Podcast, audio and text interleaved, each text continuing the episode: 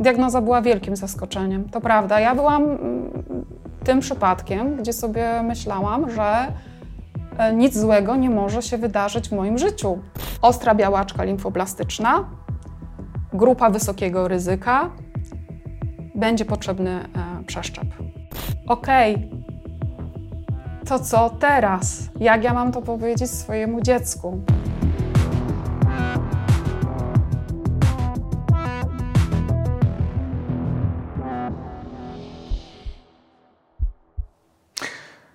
Poprosiłaś mnie, zanim zaczęliśmy, o to, żebym zaczął ten wywiad od pytania, po co tu jesteś? Więc zaczynam od tego, po co tu jesteś? Hmm.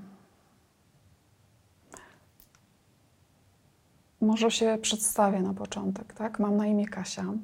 Jestem mamą czternastoletniej w tym momencie dziewczyny, u której blisko dwa lata temu zdiagnozowano ostrą białaczkę limfoblastyczną.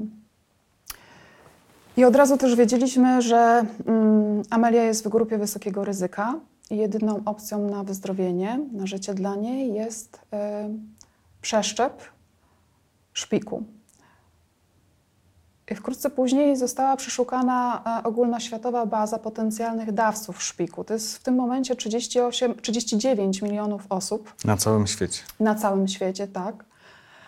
A, I niestety okazało się, że nie ma nikogo zgodnego z Amelią. To, tą wiadomość otrzymaliśmy w maju zeszłego roku i tego zgodnego dawcy nie ma do tej pory, a nam zostało trzy miesiące leczenia. I zanim zaczniemy dalej, to właśnie chciałabym powiedzieć, co sprawiło, że ja przyszłam porozmawiać z Tobą, Rafał. Ponieważ w trakcie tego leczenia kilkukrotnie lekarze konfrontowali nas z taką sytuacją, że nasze dziecko może umrzeć. I to wzbudzało przerażenie i niedowierzanie, jak to w ogóle możliwe.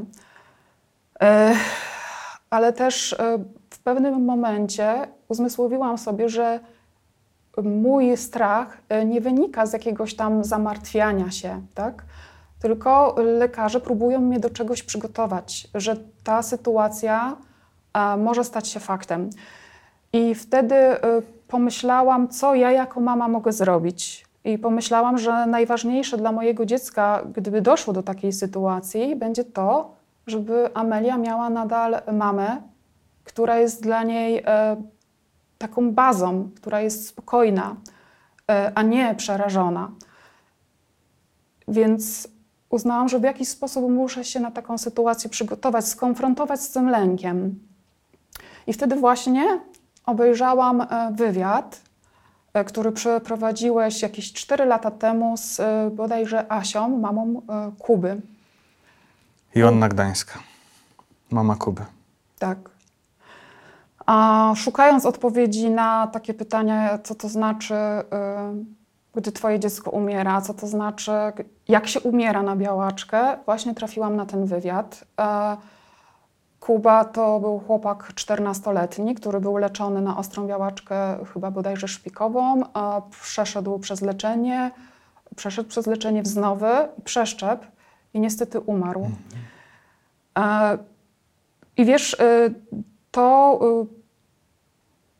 może nie jest tak, że ten wywiad dał mi bardzo dużo, i bo to nadal jest taka sytuacja, gdzie To, moje, to życie mojego dziecka jest zagrożone, tak? Ale jakby zobaczyłam, że są jakieś zasoby, jakieś strategie i w razie potrzeby, w, rakiej, w razie jakiejś takiej sytuacji ja będę mogła do tego sięgnąć, że ludzie mogą rozmawiać na trudne, mhm. trudne tematy, konfrontować się z, z nimi. I to mi jakby wystarczyło. A dziś jestem tu po to, bo mam nadzieję, że oglądający nas zechcą się skonfrontować z takimi swoimi pytaniami, wątpliwościami dotyczącymi tego, jak to jest być zarejestrowanym, jak to jest być potencjalnym dawcą szpiku, jak to jest być faktycznym dawcą szpiku, co to oznacza dla kogoś zarejestrowanego, ale co to oznacza tak samo dla mhm. osób chorych, dla których to jest jedyną szansą. O tym wszystkim właśnie y, będziemy rozmawiali. Ten, ten wywiad, o którym wspomniałaś, wiesz, to było wiele lat temu, y, ale ja doskonale pamiętam to, że jedną z takich podstawowych motywacji Joanny wtedy było to, żeby no, dać coś, jakąś, jakąś siłę, nadzieję tym wszystkim y, matkom, y, ojcom, którzy no, w jakiejś podobnej sytuacji się, się, się znaleźli, więc y, y, myślę, że... A, no więc chcę powiedzieć, cieszę się, że Asiu, miało to dla ciebie znaczenie. Tak, Asiu, wysłuchałam twojej rozmowy i miało to dla mnie znaczenie. E, Kasia, e, wspomniałaś o tym, że mm, dawcy wciąż nie ma, e, ale on gdzieś jest. Ten człowiek, który może być lekiem dla Amelii, on gdzieś jest. Może gdzieś w Polsce, może gdzieś na świecie. Jak go znaleźć? Hmm. Wiesz co, jak go znaleźć? No tak jak się szuka zgodnych, a nie spokrewnionych dawców. Po to jakby ludzie stworzyli coś takiego jak bazy potencjalnych dawców. Więc zgodnych dawców dla osób chorych szuka się w taki sposób, że przeszukuje się ym, bazę pod kątem zgodności H L A. Jest to... Ym, to jest zgodność tkanek, tak? Ym, antygen zgodności tkankowej, tak. Mm. Um, Musi być dziesięć na dziesięć, wtedy jest ok. Y, tak, czyli porównuje się H L A chorego z H L A osób znajdujących się w bazie. Czyli w tym momencie jest to trzydzieści dziewięć milionów osób mm. na całym świecie, ale... Wiesz o tym, że na świecie żyje osiem miliardów ludzi, prawda? No tak. Więc y, to jest tak, że bardzo dużo już y, jest tych osób w bazie, natomiast ciągle niewystarczająco, aby wszyscy potrzebujący przeszczepienia komórek macierzystych y, mm. mieli tego zgodnego dawcę, tak? Bo w tym momencie w Polsce y, co piąta osoba chora i potrzebująca przeszczepu, aby żyć, nie ma tego zgodnego dawcy. Tak? No właśnie, bo, bo najczęściej on się znajduje. Najczęściej on się znajduje. Ale tak jak mówisz, tak? Są przypadki, tak jak w przypadku właśnie Amelii, że, że tego dawcy nie ma. Tak. Ale wciąż jest nadzieja, że można go znaleźć, zachęcając kolejne osoby do tego, żeby się do takiej bazy Wiesz zapisywały. Wiesz co, ja nie mogę powiedzieć, że... Jestem przekonana o tym, że, ym, że znajdzie się zgodny dawca dla mojego dziecka, ponieważ my o tym, że tego dawcy nie ma, wiemy już od y, roku, tak? Ta baza została już przeszukana, więc y, w tej bazie takiego zgodnego dawcy nie ma. Natomiast szansą dla Amelii faktycznie są y, osoby, które teraz zarejestrują się, które się zarejestrowały jakiś czas temu, albo zarejestrują się w przyszłości, tak? Mhm. A, I ciągle jest to szansa dla Amelii, ale też dla wszystkich potrzebujących, Oczywiście. którzy kiedykolwiek zachorują, tak? Czy ja bo, dobrze... bo to jest tak, że przecież ta baza istnieje już od jakiegoś czasu, tak? Pierwsza baza na świecie powstała bodajże w tysiąc dziewięćset siedemdziesiątym czwartym roku. A, no ale one, no, siłą rzeczy społeczeństwo się starzeje, tak? Więc y, potrzeba jest i uzupełnień, tak? Tych y, rejestracji i do tego, żeby y, się rozbudowywała, tak? Mm, jasne. To może porozmawiamy chwilę o tym, jak w ogóle zostać dawcą. Ym, no ty wiesz no, to doskonale, dlatego że wiele miesięcy poświęciłaś na to, żeby właśnie namawiać ludzi do tego, aby zapisywali się do bazy, aby zostawali potencjalnymi dawcami. Jak? Tak, przez, y, przez kilka miesięcy byłam matką rejestrującą. Y, wiesz co, żeby zostać potencjalnym dawcą y, komórek macierzystych, a najpierw trzeba się zarejestrować do bazy potencjalnych dawców y, szpiku. Można I... online, najprościej. Tak, można online, można na akcjach rejestracyjnych, y, poprzez fundację D K M S y, lub poprzez inny ośrodek, który y, jakby jest ośrodkiem rejestrującym. Y, I żeby się zarejestrować, y, to sprawdzane są takie proste kryteria, jak to, czy twój stan zdrowia jest ogólnie dobry, tak? Y, wiek osiemnaście do pięćdziesięciu pięciu lat okay. za mieszkanie na terenie Polski, tak? I to są takie podstawowe jakby kryteria, tak? I teraz to, co gdy ludzie przychodzą pod stanowisko rejestracyjne, to, co najczęściej się wydarza, to okazuje się, że oni chcą się zarejestrować, ale na przykład y, okazuje się, że nie mieszczą się w przedziale wiekowym, już jest za późno. Mm-hmm, to okay. strasznie jest smutne, mm-hmm. prawda, bo mamy chęci. Czyli chcą, ale nie mogą. Tak, mm-hmm. tak. W bazie jest się, y, jakby dane przybywają do sześćdziesiątego piątego roku życia, natomiast rejestracja jest możliwa do pięćdziesiątego piątego roku życia. Y, następna kwestia to jest taka, że chcą się zarejestrować, bo są na przykład Polakami, ale nie mieszkają na terenie y, Polski. A to jest bardzo ważne, bo y, y, no, ten dawca musi być po prostu y, y, blisko, musi być na miejscu, tak? Żeby w razie potrzeby był po prostu. Tak, więc w takiej sytuacji y, ta osoba powinna się zarejestrować y, w miejscu, gdzie jest y, jej stałe miejsce zameldowania, zamieszkania. Y, powiedziałaś coś takiego, mówiąc o tym, że ważne jest, aby to była decyzja przemyślana, świadoma. Y, czemu to jest tak istotne? Powiedzmy o tym. Mhm. No chodzi o życie y, ludzkie, tak? Jeśli już ta z, zgodność jest y, potwierdzona, to pacjent jest przygotowywany do y, przeszczepu, y, a y, dawca do pobrania komórek macierzystych. Ale procedura przygotowująca do przeszczepu, y, jednym z jej etapów jest y, tak zwane kondycjonowanie, czyli zabicie poprzez taką bardzo ostrą chemię, zabicie szpiku mhm. osoby chorej i w tym momencie ona zostaje bezbronna. Ona nie ma niczego, co wyprodukuje jej krew.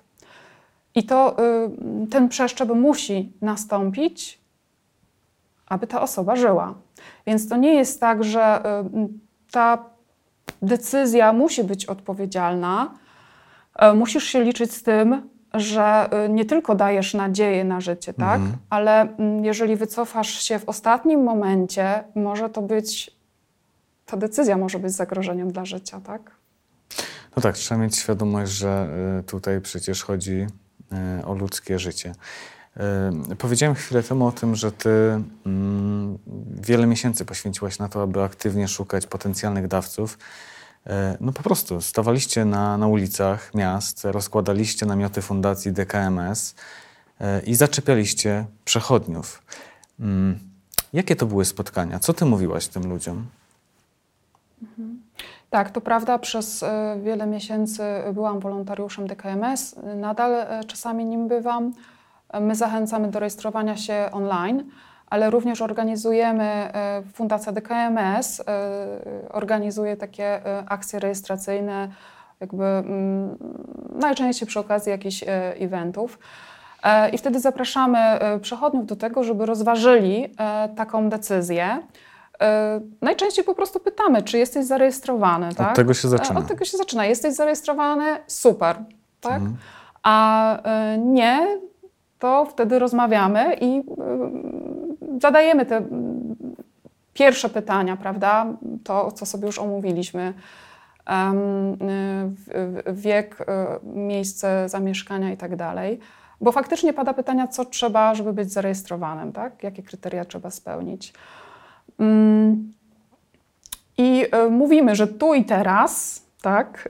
Bez chodzenia na pocztę, można przejść przez proces rejestracji i rejestrowanie polega po prostu na pobraniu wymazu z wewnętrznej strony policzka trzema pałeczkami. Na każdą pałeczkę mamy po minucie, mm. więc to trwa kilka minut, oraz wypełnieniu formularza, tak? Czyli pałeczka i tylko tyle? Trzy pałeczki, formularz, tak? Mm. I tak, i do tego się to sprowadza. Dane z tych pałeczek są przebadane. To jest typizacja antygenu zgodności tkankowej, takiej H L A, i to trafia do ogólnoświatowej bazy potencjalnych dawców szpiku, gdzie jest porównywana z H L A osób, osób chorych. Mhm. Tak? A po trzech miesiącach po zarejestrowaniu możesz otrzymać takie, albo z reguły otrzymujesz takie potwierdzenie, że już jesteś w bazie. Okej, okay, tak? I wtedy mogę być spokojny. Tak, i wtedy Udało mogą się, się wydarzyć dwie rzeczy. Po pierwsze, yy, jesteś w tej bazie i nikt nigdy do ciebie nie zadzwoni. Czyli możesz być tam wiele lat i nie ma tej zgodności z osobą chorą. Ale fajnie, że jesteś, fajnie, że jesteś do dyspozycji, bo przecież co roku mamy nowe zachorowania i dla kogoś w przyszłości możesz być tym ratunkiem, tak? Tym lekarstwem.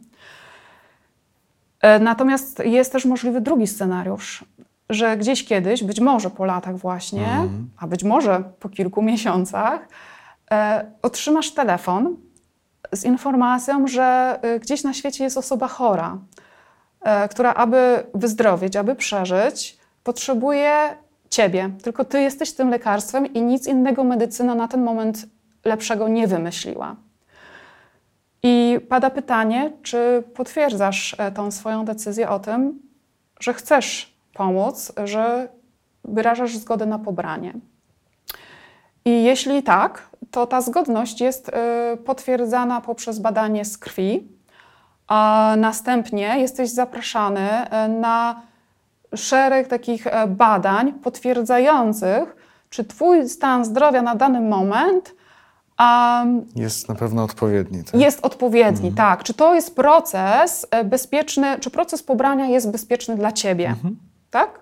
Ale również w drugą stronę. Ta osoba chora musi otrzymać coś yy, zdrowego, tak? A więc po tych gruntownych badaniach dopiero jest, przechodzi się do procedury pobrania komórek macierzystych szpiku.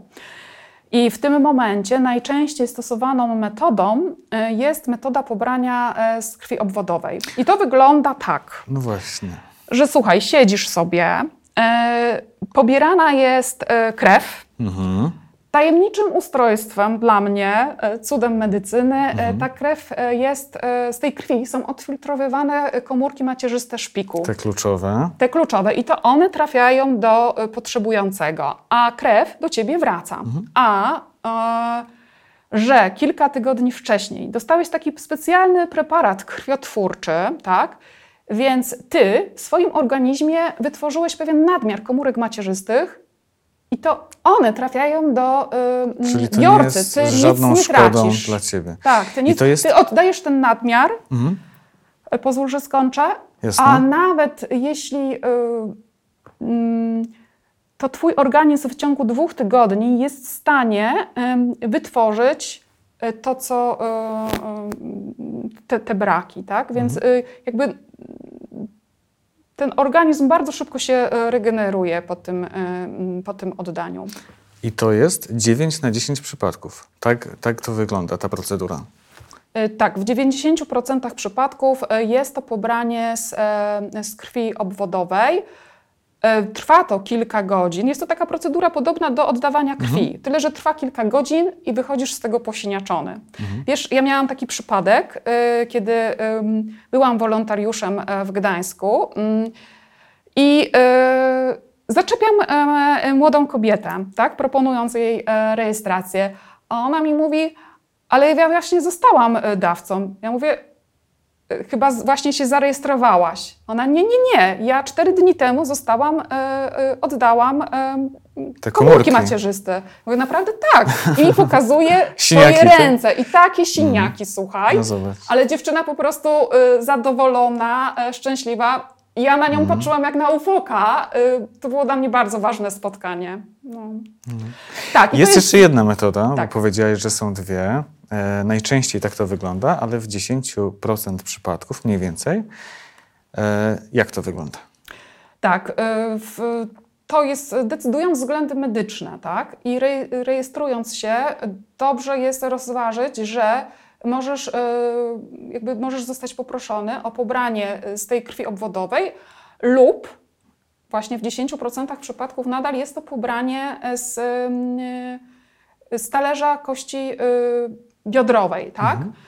E, czyli nie z tych kolców tutaj, tylko lekko e, z tyłu. No i nie wiem, być może stąd się wziął taki mit, że to jest pobranie z kręgosłupa, tak?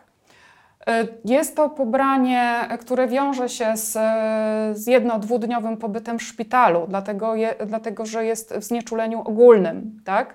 Czyli przed tym pobraniem, tak jak powiedziałam, jesteś gruntownie zbadany, jest umawiana, jest umawiana Twoja wizyta w szpitalu i przed znieczuleniem ogólnym jeszcze te badania jakieś są wykonywane.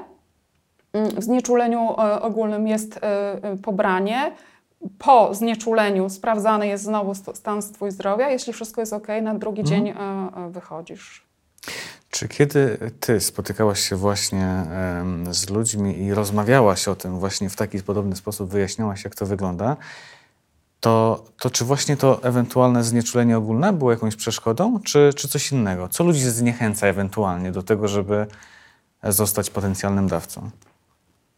Hmm. Jakimi obawami się dzielili z Tobą? Jakie mieli wątpliwości? To znaczy zacznę od tego, że to zależy od y, stopnia wyedukowania, wiesz? Y, od o. tego, co już wcześniej y, y, ten ktoś wie y, o, y, o byciu tym y, potencjalnym mhm. dawcą y, czy dawcą. Tutaj na pewno dużą y, i fajną robotę robi właśnie Fundacja D K M S, y, która... D K M S w Polsce jest jednoznacznie jakby kojarzony, że jak jesteśmy w bazie, to jesteśmy w bazie D K M S, tak? Um, um, bo tak, y, nadal jest tak, że część osób w ogóle myśli, że sama rejestracja to jest oddawanie jakiegoś szpiku, y, krwi, mhm. więc czasami ludzie nie wiedzą, na czym polega sam proces rejestrowania, tak? Albo nadal jest tak, że nie wiedzą, że w tym momencie rejestracja to nie jest już pobranie, nie wiąże się z pobraniem krwi, tylko wiąże się z, z wymazem mhm. jakby do śliny, tak, z wewnętrznej strony policzka, tak? Więc często jest tak, a, a, okej, okay, a tutaj jest to pobranie, tak? Ja mówię, nie, nie, nie, nie tutaj. Um, tak, następnym pytaniem jest, a, ale to boli, bo to z kręgosłupa. No właśnie po to jest to znieczulenie żeby ogólne, nie żeby nie bolało, mm. ale przede wszystkim z żadnego kręgosłupa, prawda? E, tylko właśnie z talerza kości biodrowej. Mm. Czyli jakaś taka niewiedza tylko tak, wychodzi, tak? Tak, mm. tak, co do techniki, tak. A, a największe wątpliwości, jak ktoś się na przykład waha, zastanawia, to, to co tutaj wychodzi, o czym ludzie mówią? Wiesz co, ja ciągle chcę powiedzieć o tym, że jest wiele osób, które się nie wahają i nie zastanawiają, bo są już do tego przygotowane. I to jest bardzo pozytywne, że szereg osób a, sami podchodzą do namiotu. Fajnie, że jesteście, ja się zarejestruję. W końcu mam okazję. W końcu mam okazję, mhm. tak. Jest też szereg osób, z którymi rozmawiamy, i oni mówią, dobra, dobra, wszystko wiem, chodźmy się y, rejestrować. A ja mówię, nie, dobra, dobra, ja tutaj panu dokończę ten mój wykładzik, bo ja chciałabym być mm, przekonana, mhm. że pan podejmie świadomie tą decyzję, tak? Są też osoby, y, które y, bardzo uważnie słuchają, y, bo y, mówią, faktycznie myślałem o tym, faktycznie myślałem o tym, y, ale ciągle się waham. I gdy wysłuchają, z czym to się wiąże, jakby ta decyzja jest jakby taka naturalna i oczywista, ja wtedy zapraszam do namiotu, tak? Mhm. Do dla rejestracji. Mnie, dla mnie pewnego rodzaju zaskoczeniem jest to, że ty, no właśnie rozmawiając z osobami spotkanymi na ulicy, w ogóle początkowo nie, nie przyznawałaś się i nie przyznajesz się do tego, że ty sama jesteś mamą Amelii, która właśnie takiego przeszczepu potrzebuje. Dlaczego tę informację zostawiasz dla siebie? Dlaczego o tym nie mówisz? No bo przecież to mogłoby być pewnie jakimś solidnym argumentem do tego, aby wiele osób przekonać. Hmm. Hmm. Tak, doszłam do wniosku, że nie chcę jakby przenosić swoich emocji na mhm. tych ludzi. Chciałabym, żeby ta emocja, żeby ta decyzja była taka ich własna. A kilka razy na początku, jakby eksperymentując z tym, jak to jest być wolontariuszem, powiedziałam o tym, że jestem mamą Amelii, która nie ma takiego zgodnego dawcy, miałam wrażenie, że y, y, to budzi pewien lęk, mhm. y, y, budzi jakieś emocje albo jakąś burzę emocji i wtedy trudno jest oddzielić tej osobie, czy chcę się zarejestrować dlatego, że mam te emocje, chcę pomóc, y, czy to jest moja własna przemyślana decyzja, tak? I każdemu innemu y, również bym pomógł w taki sposób, tak? Mhm.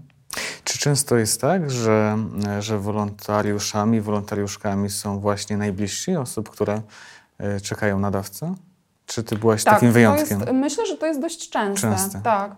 Myślę, że to jest dość częste i mm, myślę, że to też jest naturalne, tak? Y, oczywiście, że D K M S tworzy pewną strukturę dla tych akcji, tak? Są koordynatorzy, którzy y, odpowiadają za całą taką y, organizację, prawda? Tak, mm. tych, uczą nas, jak to, jak to tak samo zrobić, tak? Przechodzimy pewne treningi, pewne szkolenia. Ale tak y, jest, że ma się taką potrzebę, wiesz, y, tego, żeby zrobić wszystko, żeby... Y, y, żeby ten y, zgodny dawca dla twojego bliskiego się znalazł. Więc na ogół, gdy... Y, To taka informacja może dla kogoś, kto nas y, ogląda. Gdy przechodzicie y, koło namiotu, czerwonego namiotu Fundacji D K M S, to prawdopodobnie będzie tam y, koordynator D K M S, a prawdopodobnie, y, oczywiście nie zawsze, tak? Mhm. ale, ale dość często będzie to grupa ludzi y, w jakiś sposób y, związanych z tą osobą y, chorą. Mogą to być rodzice, y, może to być y, c- ciocia, sąsiadka, tak, nauczyciel. Tak właśnie było w przypadku Ameli, że, że tymi wolontariuszami, w rolę wolontariuszy, często po raz pierwszy w swoim życiu, mhm. wchodzili, wchodziły osoby właśnie z naszego otoczenia, które chciały bardzo konkretnie pomóc, tak? I dzięki temu ja jako rodzic mam poczucie, że zrobiłam wszystko, co możliwe, mhm. żeby ten zgodny dawca dla Ameli się z, znalazł.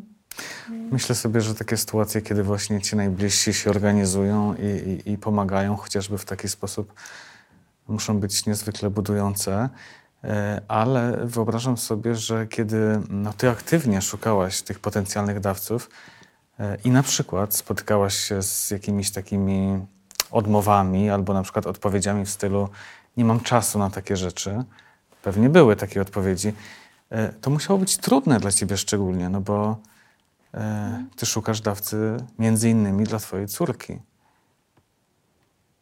Miałaś takie trudne no, nie momenty? Powiem, że to jest łatwe. Mm. Nie powiem, że to jest łatwe, tak? Jednym z powodów, dla których rozmawiamy, jest to, że liczę na to, że właśnie ludzie rozważą tą decyzję o rejestracji i w ten sposób ta baza się powiększy. Bo to też jest jakaś metoda mówienia o tym, tak?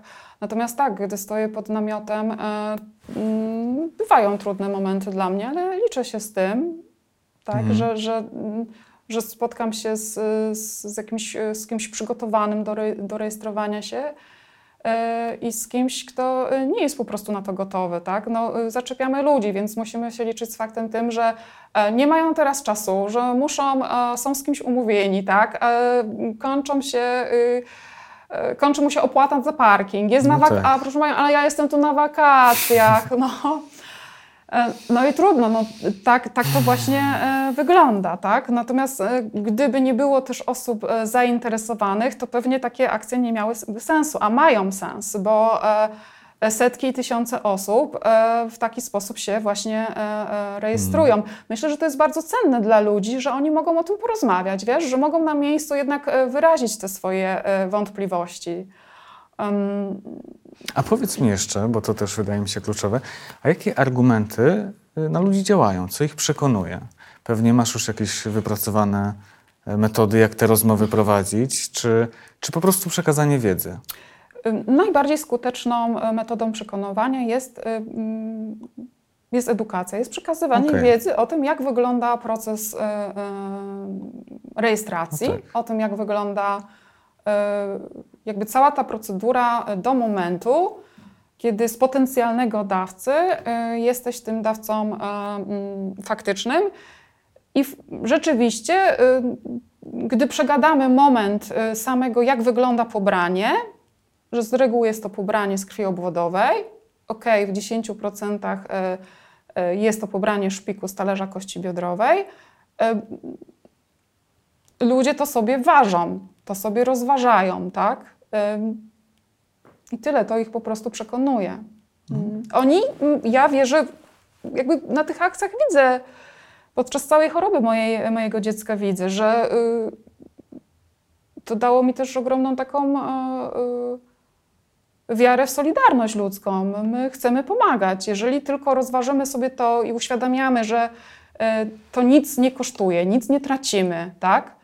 Y, to naprawdę są osoby, które y, Mm. ze zwykłej potrzeby serca mają się na to decydują. Pomóc. Wiesz, myślę, że może być tak, że czasami trudno jest w tą stronę spojrzeć. Dlatego na początku mówiłam o tym, że mam nadzieję, że zechcą się skonfrontować z tymi wątpliwościami, mm. bo trzeba najpierw w ogóle podjąć decyzję, że ja się temu y, przypatrzę, ja się dowiem, ja się dowiem, co to oznacza, tak? I to jest taki w ogóle pierwszy krok, bo nie jest łatwo konfrontować się, wiesz, żyjesz sobie, masz rodzinę, mm. spełniają się marzenia, wiesz, odhaczasz te etapy takiego udanego życia i gdzieś tam z boku dochodzą ci wiadomości, że że zdarza się coś takiego jak choroba. No, zdarza się tam, coś takiego no, jak y, y, choroba y, śmiertelna, mhm. tak? I y, y, jest trudno przebywać z taką świadomością, że to też może dotyczyć y, ciebie, tak? Mhm. No, ale czy, czy, czy jakoś y, niepodobnie było chociażby w twoim przypadku? Przecież y, diagnoza była wielkim zaskoczeniem. Diagnoza była wielkim zaskoczeniem, to prawda. Ja byłam... Y, tym przypadkiem, gdzie sobie myślałam, że nic złego nie może się wydarzyć w moim życiu. Mam zajebiste miała... życie, no wszystko właśnie. Dobrze się układa, jesteśmy zdrowi. Amelia miała trzynaście lat? Amelia miała dwanaście lat dwanaście w skończonych chwili diagnozy, tak. I, I co, dwa dni do świąt, bo to był grudzień i wtedy pojawiła się diagnoza. Tak. Jak bardzo cały świat się, wiesz, pozmieniał? Jak, jaka to była rewolucja w twoim życiu? Tak prywatnie, zawodowo? To nie była rewolucja, to nadal jest rewolucja. My jesteśmy w pewnym procesie. Za nami jest szereg etapów już oswajania się z tą sytuacją. Liczymy się z tym, że przed nami mogą być jakieś inne jeszcze etapy. Więc na każdym etapie wyglądało to inaczej po prostu, Rafał, tak? No. Były takie mm, wydarzenia, które pewnie były najtrudniejsze. Myślę sobie na przykład o tym momencie, kiedy y, przekazano wam jednak informację, że... Przekazanie wiadomości o tej chorobie było, y, było... To zmieniło wszystko. To było taką kluczową informacją. Wiesz, ja sobie to wyobrażam w ten sposób teraz, ym, że wyobraź sobie, że jedziesz taką autostradą życia w bezpiecznym pojeździe. I tak was sobie wyobrażałam właśnie nas. Jedziemy w takiej kapsule hmm. bezpiecznej. Y, ja, Marcin i Amelia, leci fajna muzyka R na przykład. Nagle y, dochodzi do takiego zderzenia i ty nie wiesz, z czym to zderzenie nastąpiło? Czym jest to, z czym się zderzyłeś? I ta chwila zderzenia trwa. Jesteśmy w tym zamrożeni. Obok widzimy, że życie trwa w normalnym tempie, a my czekamy, jak ta sytuacja się zakończy. Czy to będzie... Gdzie się to auto zatrzyma, tak? E, tak, czy, czy trwamy w takim zamrożeniu. Ja mhm. widzę nas jako takich zamro... zamrożonych po tym zderzeniu i niby jesteśmy świadomi, niby się rozglądamy, ale nie ma jeszcze finału tej y, sytuacji, więc jakby to było zderzenie z taką alternatywną rzeczywistością w ogóle, tak? Jakby twoja ścieżka idzie sobie tak, y, życia tak, a nagle masz takie przekierowanie i cały, cały świat funkcjonuje, jakby a ty się nic dziwisz, się nie stało, nie? A ty się dziwisz, jak to możliwe, mhm. że to wszystko funkcjonuje, przecież moje dziecko jest chore, tak? Więc to jest takie, takie zderzenie. No a później sobie uświadamia, że tak, że pomimo choroby świat trwa, życie trwa, a ty się uczysz tej choroby. Ale to było, tak, to był, to był taki duży, duże zaskoczenie również dlatego, że wiesz, Amelia była zdrową osobą. Ja nigdy nie byłam w szpitalu, jestem bardzo zdrową osobą, podobnie Marcin, tak? Mhm. Wydawało nam się, że prowadzimy zdrowy, tak zwany zdrowy tryb życia, tak? Więc ta diagnoza była szokiem i całe leczenie również było szokiem, ale w zasadzie od początku usłyszeliśmy te trzy rzeczy naraz. Ostra białaczka limfoblastyczna, grupa wysokiego ryzyka, będzie potrzebny przeszczep. Czyli to wiedzieliście już na samym początku, ale um, chciałem cię o to dopytać. Pojawiły się takie momenty, które um, no były w jakiś sposób przełomowe, no bo przecież mocno liczyliście na to, że ten dawca y, się znajdzie. Zazwyczaj się znajduje. Natomiast w pewnym momencie, y, to był chyba maj, wam przekazano informację, że nie ma. Tak. W całej bazie ogólnoświatowej nie ma. Jak ty, jak to przyjęłaś i, i może przede wszystkim jak ty w ogóle Ameli też tę informację przekazałaś, bo to y, zgaduję, że, że, że no, to było twoje o. zadanie, tak? Mm. Mhm. Hmm. E, tak, trudno jest... E, przekazywać takie informacje.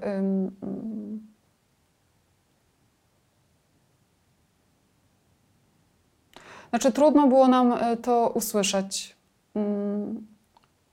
Bardzo czekaliśmy, byliśmy dobrej myśli, że mimo tych takich, a nie innych perspektyw, że leczenie się uda, to bardzo dobrą wiadomością było to, że Amelia uzyskała w końcu remisję, to też na to czekaliśmy, to była pierwsza dobra wiadomość i ona nam tak dodała siły. Niestety po przejściu bardzo trudnego leczenia zorientowaliśmy się, że wciąż nie mamy wiadomości o tym, że czeka na Amelię dawca.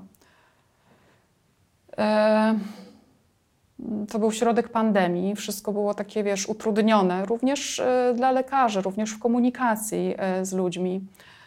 Um, tak, ale w końcu dostaliśmy takie, już narastała w, w nas taka obawa, taki strach, bo to trwało trochę dłużej niż zwykle. Mhm.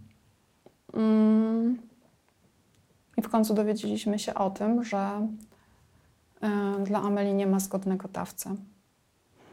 Właśnie przez chwilę był taki moment, gdzie, yy, gdzie była jeszcze taka nadzieja, yy, bo yy, odnaleziono takiego potencjalnie zgodnego dawcę w Rumunii, ale po dokładniejszym przebadaniu okazało się, że ta zgodność nie jest taką, jaką lekarze by sobie życzyli, bo chodzi o zgodność dziesięć na dziesięć, mhm. tak, takich kryteriów yy, tej, yy, tego H L A. A tam ona była zbyt niska. No więc gdy już wiedzieliśmy na pewno, że tego dawcy nie ma, oczywistym pytaniem było ok, to co teraz? Jak ja mam to powiedzieć swojemu dziecku, tak?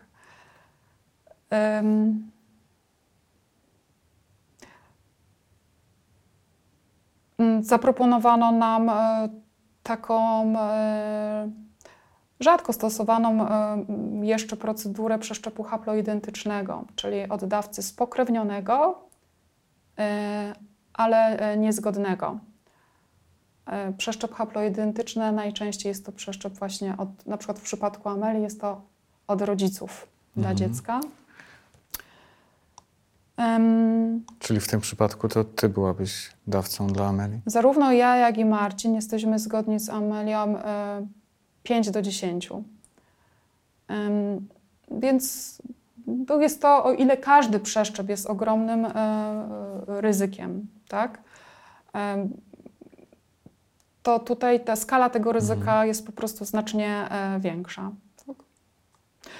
Tu, jest, ten... tu, jest, tu jest pięć do dziesięciu mówisz, tak? W przypadku tak. E, t, przeszczepu od osoby niespokrewnionej to jest dziesięć na dziesięć, czyli dwa razy więcej.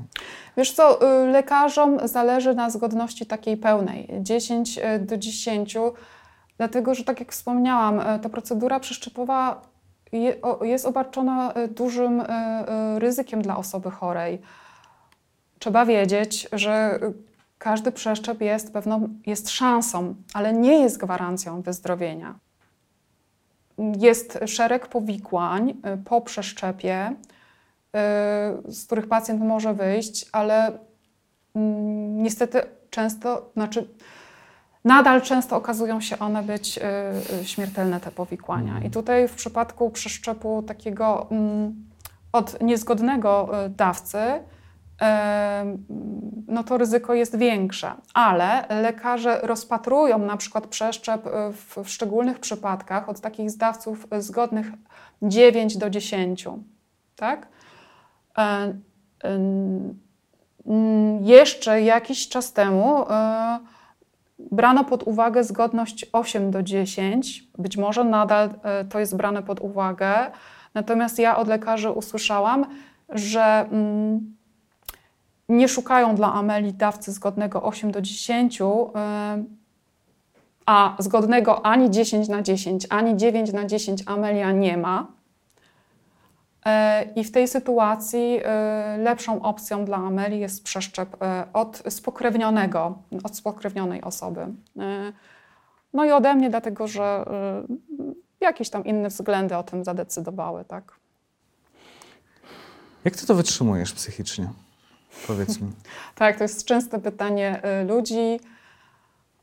Jak daję radę?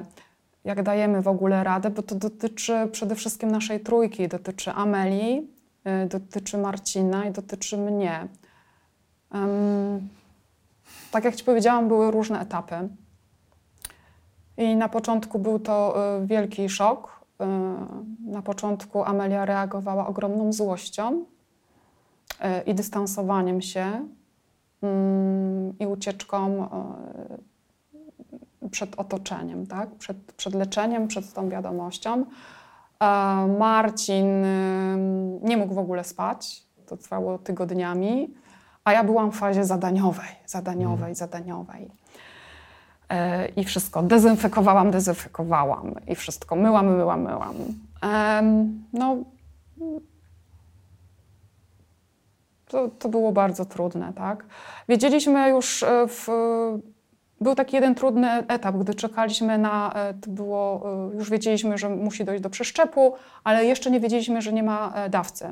Natomiast czekaliśmy, czy Amelia osiągnie remisję, co, co jest kluczowe w leczeniu białaczki. W ogóle, żeby mieć przeszczep, no to chory najpierw musi uzyskać remisję, tak, choroby, tak. Um, Mm, Amelia uzyskała. Amelia uzyskała późno, ale y, uzyskała. Y, I uzyskała takim ciężkim leczeniem y, trzema blokami y, y, H R-ów. Ale wtedy uzmysłowiliśmy sobie, że dalej nie pójdziemy. Że owszem, na oddziale jesteśmy otoczeni troskliwą opieką. Y, również jest psycholog onkologiczny, ale on będzie gasił, jakby ma możliwość gaszenia jedynie pożarów, tak? Mm. Natomiast my jesteśmy w jakimś procesie. Uświ- uświadomiliśmy sobie, że to będzie trwało. To nie minie zaraz. I potrzebujemy wsparcia. I takiego wsparcia, yy, o takie wsparcie zadbaliśmy dla Amelii yy, yy, i dla nas, tak? Czyli jesteśmy pod opieką yy, psychologa onkologicznego. Yy, no, yy, jesteśmy też yy, na takich lekach yy, przeciwlękowych, tak? Yy, które pomagają nam funkcjonować. Mm. No. Więc odpowiadając na pytanie, jak sobie radzisz, no biorę tabletki. Po prostu. Tak. Wiesz, to y, nie zmniejsza faktu, że y, y, że codzienność z taką perspektywą jest cierpieniem, tak? Ale pozwala ugotować obiad, pozwala być zasobnym, zadbać o siebie, zadbać o, o swoje dziecko, no nie? Być dla niej takim bezpiecznym wciąż, polem. Wciąż mamą. Tak. A powiedz mi jeszcze, proszę, jak, jak w ogóle Amelia dzisiaj? Wierzy, że się uda? Czeka na tego dawcę? Czy... Tak, wiesz, ja tutaj podążam za swoim y, y, dzieckiem. Zastanawiałam się w ogóle, jak się do tego y, y, ustawić. I tutaj również pomocny jest y, y, psycholog, y, który mówił mi, y, pani Kasiu, y, ale proszę posłuchać Amelii. Y, proszę odpowiadać na to, na potrzeby Amelii, tak? Jak ona będzie gotowa, to zapyta, tak? Y, y, I faktycznie tak się właśnie działo. Gdy Amelia była gotowa, zadawała te pytania, tak? Również zadała pytanie, mamo, co się dzieje? Powinnam już mieć, nie mamy informacji o tym, o tym dawcy, tak? Gdy jest gotowa, pyta, jak wygląda jej leczenie. I miałyśmy już kilka takich rozmów o tym, jakie są perspektywy, tak? Jakie są szanse, jakie są zagrożenia. Tych rozmów było niedużo, natomiast jakby uświadomiły mi i potwierdziły właśnie słowa psychologa, że Amelia tutaj nic nie wypiera. To jest czternastolatka, ona dobrze wie, co się dzieje, tak? Natomiast musi też wiedzieć, że jakby ja sama widzę ją jako osobę silną, która jest w stanie przyjąć informacje o swoim stanie zdrowia. Um, I patrząc na Amelię, widzę, że Amelia dokonała pewnego wyboru, a, o którym zresztą mówi mi wprost. Mamo, ja rozumiem, że może być źle, ale w naszym przypadku będzie dobrze, tak? Ja czuję się zdrowa, tak? Nawet jeżeli nie ma dawcy i będzie potrzeba y, przeszczepu, to wszystko się uda, tak? Amelia przyjęła najlepszą, myślę, strategię, jaka jest y, możliwa. Y, ona codziennie nie traci czasu na zamartwianie się, tak? Bo to można też iść w tą ścieżkę, tak? Tylko na to jesteśmy tu i teraz, y, życie trwa. Mhm. E, y, jakby ma kontakt z, nasto- z, z, z rówieśnikami. Aktualnie jest tak, że jest w klasie ósmej, więc to jest klasa, kiedy są przygotowania do egzaminów ósmoklasisty. I wiesz, w normalnym trybie, jako matka miałabym taką przeżywkę związaną z tym egzaminem. A teraz luzik po prostu. W ogóle się zaskoczyłam, że Amelia chce do tego pod, podchodzić, wiesz? Ona się autentycznie do tego egzaminu przygotowuje, ma jakieś pomysły na to, jak zdobyć więcej punktów. Amelia nie chodzi do szkoły, jest, trwa leczenie indywidualne w domu, są lekcje online, jeden na jeden. Nauczyciele jej szkoły naprawdę stają na wysokości zadania. Wiesz, to jest też ważne, bo ona ma kontakt w ogóle z ludźmi, tak? Bo to leczenie w domu odbywa się w pewnej izolacji, więc ta szkoła jest taką, takie właśnie lekcje są namiastką jakiejś normalności, tak? Więc y, jakby postanowiłam sobie, że będę podążać za dzieckiem, będę wspierać go w tym, co ona czuje, jak ona ma. E, więc y, jestem z nią po prostu, mhm. tak? A jakie sytuacje są, są najtrudniejsze, powiedz? Kiedy jest ci najciężej? Um, wiesz... Pierwszy raz o tej pomysł na naszą rozmowę powstał osiem miesięcy temu. Ja potrzebowałam ośmiu miesięcy, żeby w ogóle jakoś złapać równowagę, no nie? Wtedy nie byłaś gotowa? Nie, nie. Musiałam się pozbierać po rocznym pobycie w szpitalu. Mhm. Szpitalne leczenie Ameli trwało rok. Wiesz, pobyt w szpitalu, abstrahując od samej choroby, zagrożenia życia dziecka, jest też jakby osobnym tematem i to jest trudne, bardzo się boimy powrotu do szpitala, tak? No więc myślę, że mam za sobą takie etapy jak codzienne płakanie w nocy. Mm.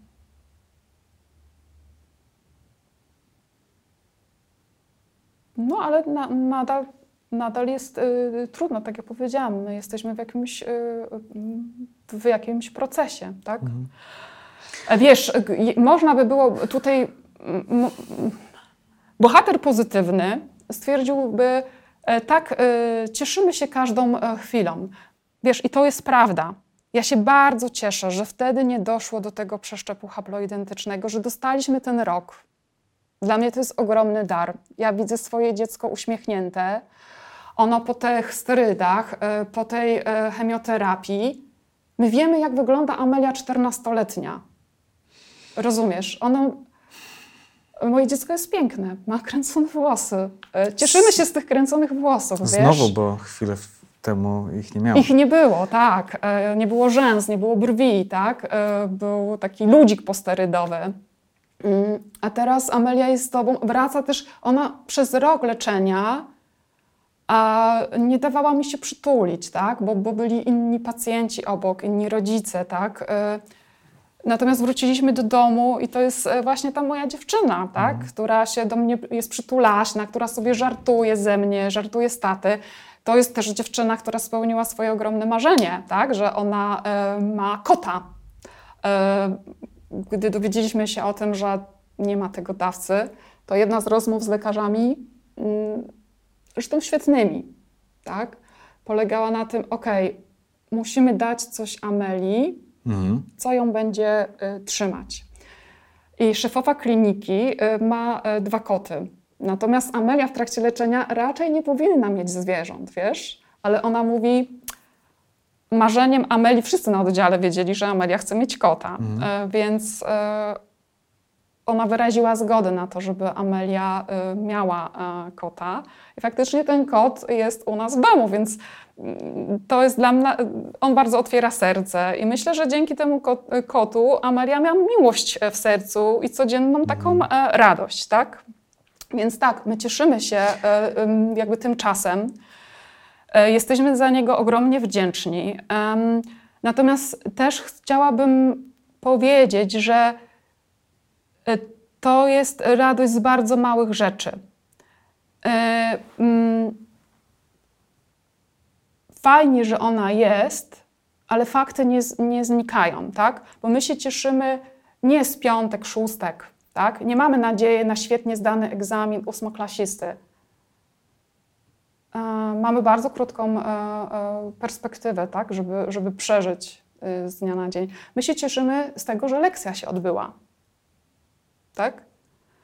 Jeżeli Amelia wcześniej bardzo dobrze pływała i być może w innym życiu cieszylibyśmy się z jakichś osiągnięć tutaj na jakichś um, zawodach, my się cieszymy teraz, w związku z tym, że Amelia w wyniku powikłań po leczeniu jest osobą poruszającą się na wózku inwalidzkim, to my się cieszymy z tego, że Amelia pokonała taki opór wewnętrzny i jakby publicznie możemy z nią wyjść na spacer. Bo początkowo nie chciała. Bo początkowo nie chciała, tak, tak, tak. Mhm. Więc cieszymy się z tego, że idziemy do dobrej knajpy. Amelia uwielbia dobre jedzenie, słuchaj. A... No, ale my nie pojedziemy na wakacje, prawda? Mm. Po prostu nie możemy. No. A powiedz mi jeszcze jedną rzecz, bo z tego, co wcześniej y, mówiłaś, y, no wyciągam jakiś taki wniosek, że y, no macie wszyscy świadomość, że te szanse dzisiaj są, są już mniejsze niż, niż powiedzmy y, dwanaście miesięcy temu na znalezienie dawcy. Tak, czasu jest coraz mniej, po prostu. Y, Mówisz o tym przeszczepie haploidentycznym.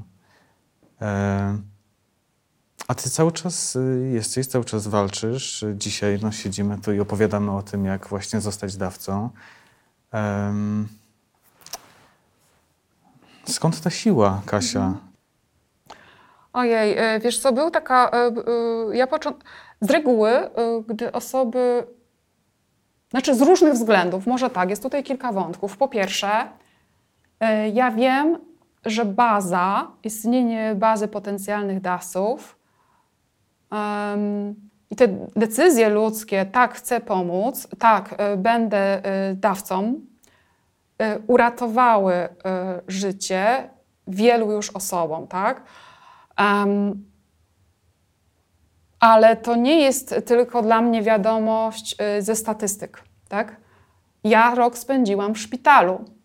I ja, wiesz, ludzie trafiali na oddział, wychodzili z tego oddziału, to znaczy dzieci, tak? Bo to jakby rodzice towarzyszą chorym dzieciom i z tej perspektywy mogę to opowiadać, tak? E, więc to leczenie ich się kończyło, a my nadal byliśmy w tym szpitalu, rozumiesz? E, więc ja widziałam e, dzieci przygotowywane do przeszczepów, e, dla których zgodny dawca się znajdował, które są już po przeszczepie. I wychodzą ze szpitala. E, wy, są, już, e, wy, wychodzą po, e, są już po przeszczepie jakiś czas. Mhm. I wracają powoli do życia, do normalności, do szkoły, tak? Czyli ty I to, wiesz, jest, to jest fakt, że ta baza po prostu y, y, działa. Ona, ona działa. To ma sens. Y, y, y, po prostu y, znam szereg dzieciaków w różnym wieku, które dzięki temu żyją, tak? Mhm. Zostało im uratowane y, y, życie. No okej. Okay. Oskar, Asia, Milena, Jonasz, tak? Kasia, no bardzo ci dziękuję, że znalazłaś jednak siłę na to, żeby o tym wszystkim porozmawiać. Wierzę, że gdzieś znajdzie się osoba, co najmniej jedna, której tą rozmową pomożesz. Wiesz, ja jeszcze chcę... chcę o czymś mhm. powiedzieć. Śmiało. Na koniec. Że widzisz, noszę taką bransoletkę, jestem z D K M S. Dlaczego ją noszę? Bo nie ma bransoletki, D K M S jest ze mną. Bo ta bransoletka dla mnie oznacza wszystko to, co mnie jakby wspiera, tak, w tej sytuacji. Że okej, okay, dawca dla Amelii nie istnieje. Może się jeszcze znajdzie, cały czas jakby ta nadzieja jest z nami. Wiesz, ale sam fakt, że istnieje baza i ktoś dla nas zrobił to, że ta baza została przeszukana. Mnie jako mamę to stawia w całkiem innej perspektywie niż na przykład mamę Anthony'ego Nolana w siedemdziesiątym czwartym roku, gdy ta baza w ogóle nie istniała, tak? Bo w ogóle instytucje rejestracyjne powstają najczęściej w taki sposób, że tak wyglądała historia w ogóle. Tak? Ktoś kiedyś tego potrzebował. Że, że były, mhm. była rodzina, która chciała pomóc. Już było wiadomo w latach siedemdziesiątych, że, coś, że ta metoda leczenia, jakim jest przeszczep, jest, może być metodą rozwijaną i skuteczną. Więc co ci ludzie robili? Zawijali rękawy i po prostu organizowali rejestrację do tej bazy. I w ten sposób ileś lat później y, mamy, y, mamy taki zasób. My ten zasób stworzyliśmy jako ludzie, tak? I to jest dla mnie niesamowite. Ja jestem ogromnie wdzięczna, y, że, mam, że mam tą świadomość, że coś takiego już zostało dla Amelii wymyślone, że ja nie jestem w pozycji tej matki, która musi to wszystko organizować, żeby się przekonać, żeby sprawdzić. Że mimo wszystko świadomość tego, że trzydzieści dziewięć milionów osób zostało sprawdzonych, czy mogą być szansą dla mojego dziecka, dla mnie bardzo dużo znaczy, tak? E, no to ja dorzucę do tego może e, tylko jakiś taki apel, bo wierzę w to, że e, ten wywiad zobaczy całkiem, całkiem sporo osób. Oczywiście to jest niemożliwe, żeby wszystkie podjęły decyzję o tym, że, że, że chcą zostać e, potencjalnymi dawcami, ale może co dziesiąta, może co dwudziesta osoba to i tak byłoby bardzo dużo osób, które mogłyby pomóc po prostu uratować całą masę ludzkich istnień. Może to ty jesteś tą dziesiątą osobą. Zastanów się, pomyśl o tym, bardzo cię do tego zachęcamy. I odsyłamy na stronę Fundacji D K M S, gdzie znajdziecie całą masę informacji na temat tego, no właśnie przede wszystkim jak zostać dawcą. Tam też możecie zamówić taki oto pakiet, tak on wygląda, zupełnie bezpłatnie, który przychodzi do was pocztą. Wewnątrz tej koperty znajdziecie, to chyba najważniejsze, takie pałeczki, przy pomocy których pobieracie sobie wymaz z wewnętrznej części policzka. pakujecie, wypełniacie formularz, odsyłacie i tak jak mówiłaś wcześniej, to w zasadzie wszystko. Później pozostaje już tylko czekać na telefon, który być może zadzwoni, może nie zadzwoni, ale jeśli zadzwoni, to może być telefon, który będziecie pamiętali do końca swojego życia, dlatego że to będzie telefon z propozycją, aby uratować komuś życie. Przemyślcie to, bardzo Was do tego zachęcamy. Dziękuję Ci raz jeszcze. Dziękuję.